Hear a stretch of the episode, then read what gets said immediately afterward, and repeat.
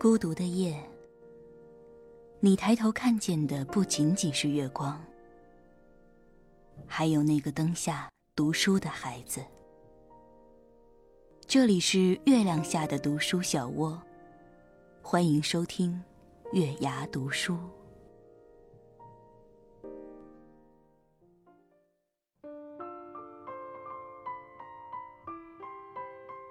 嘿，晚上好，这里是月牙读书，我是主播品月。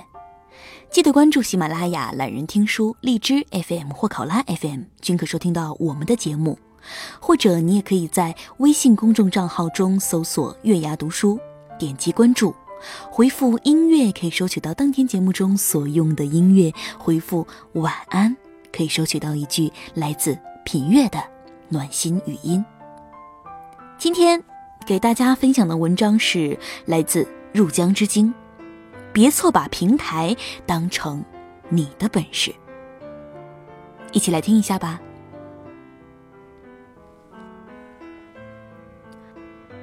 朋友圈里，有的人喜欢晒人脉，这个网红我认识，那些大咖我都有联系方式。哎，我和谁谁谁吃过饭。终究缘由是因为工作上的关系结识了一些大咖。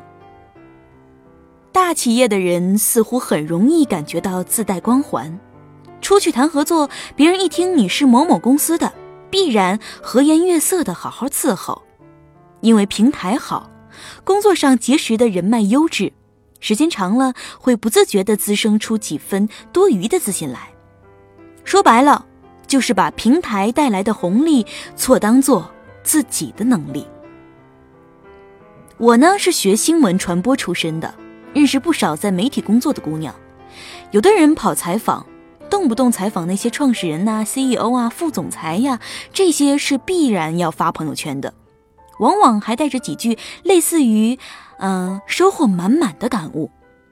CEO 顺便请吃个饭，有姑娘坐在别人的车里拍了张自拍，写在脸上的幸福交耻。发朋友圈告知群众们，某某 CEO 还开车带我出去吃饭呢。相比之下，一个前辈的低调和清醒让我十分钦佩。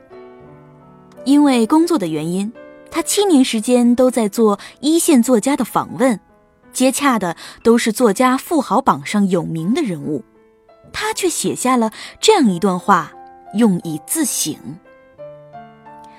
长期对话大咖带来的虚无自信心，应当克制。衬托他人光芒只是锦上添花，并不能照亮自己的前路。聪明之人清醒的明白哪些是自己的能力，哪些只是自己所在的平台带来的福利。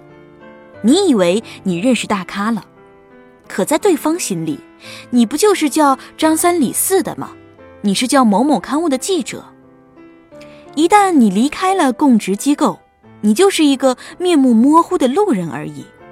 对他们而言，重要的不是你这个人，而是你现在所在的平台。很多时候，你春风满面、事事如意，不是因为你能力强，而是因为你所在的平台好。作为一个写出过数十篇十万加的爆文的作者，我告诉你，创造一篇十万加爆文最简单粗暴的方法是把文章发在百万级别的大号上面。在百万级别的大号上面，你全文就写了句“呵呵”，也能轻松的十万加。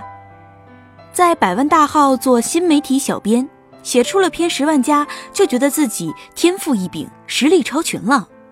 在金融杂志做采访的记者，访问了几个牛人和大咖亲密接触了，就自我感觉良好到爆棚了。在公关公司工作，手上握了一张 Excel 表格的网红资源，就觉得自己手握高端人脉了。虽然比方的有点夸张，但是请你仔细想想，身边这样的人还真是不少。我的一个朋友离职。忧心忡忡。哎，离开这家公司，很多我现在认识的人恐怕都基本不会理我了。要真正离开的时候，才能清楚的看到，之前你身上的光芒是舞台给你打的灯光，不是你自带的光芒。也有人是欢欢喜喜离职的，手上带着大量资源，兴高采烈的奔向原来公司多开了六 K 到七 K 的公司，结果三个月内被人拿走了原来公司的人脉，套出原来公司的运作模式，接下来就价值寥寥了。还有人从原来公司跳出来创业，这才发现之前轻而易举拿到的客户，现在需要努力争取。之前无需费力维持的关系，如今需要如履薄冰的维护。现在你才明白过来，原来真正牛逼的是平台，而不是你。之前在网上看到一个短文，是讲电视剧《乔家大院》的孙茂才。原先穷酸落魄的沦为乞丐，后来奔向乔家。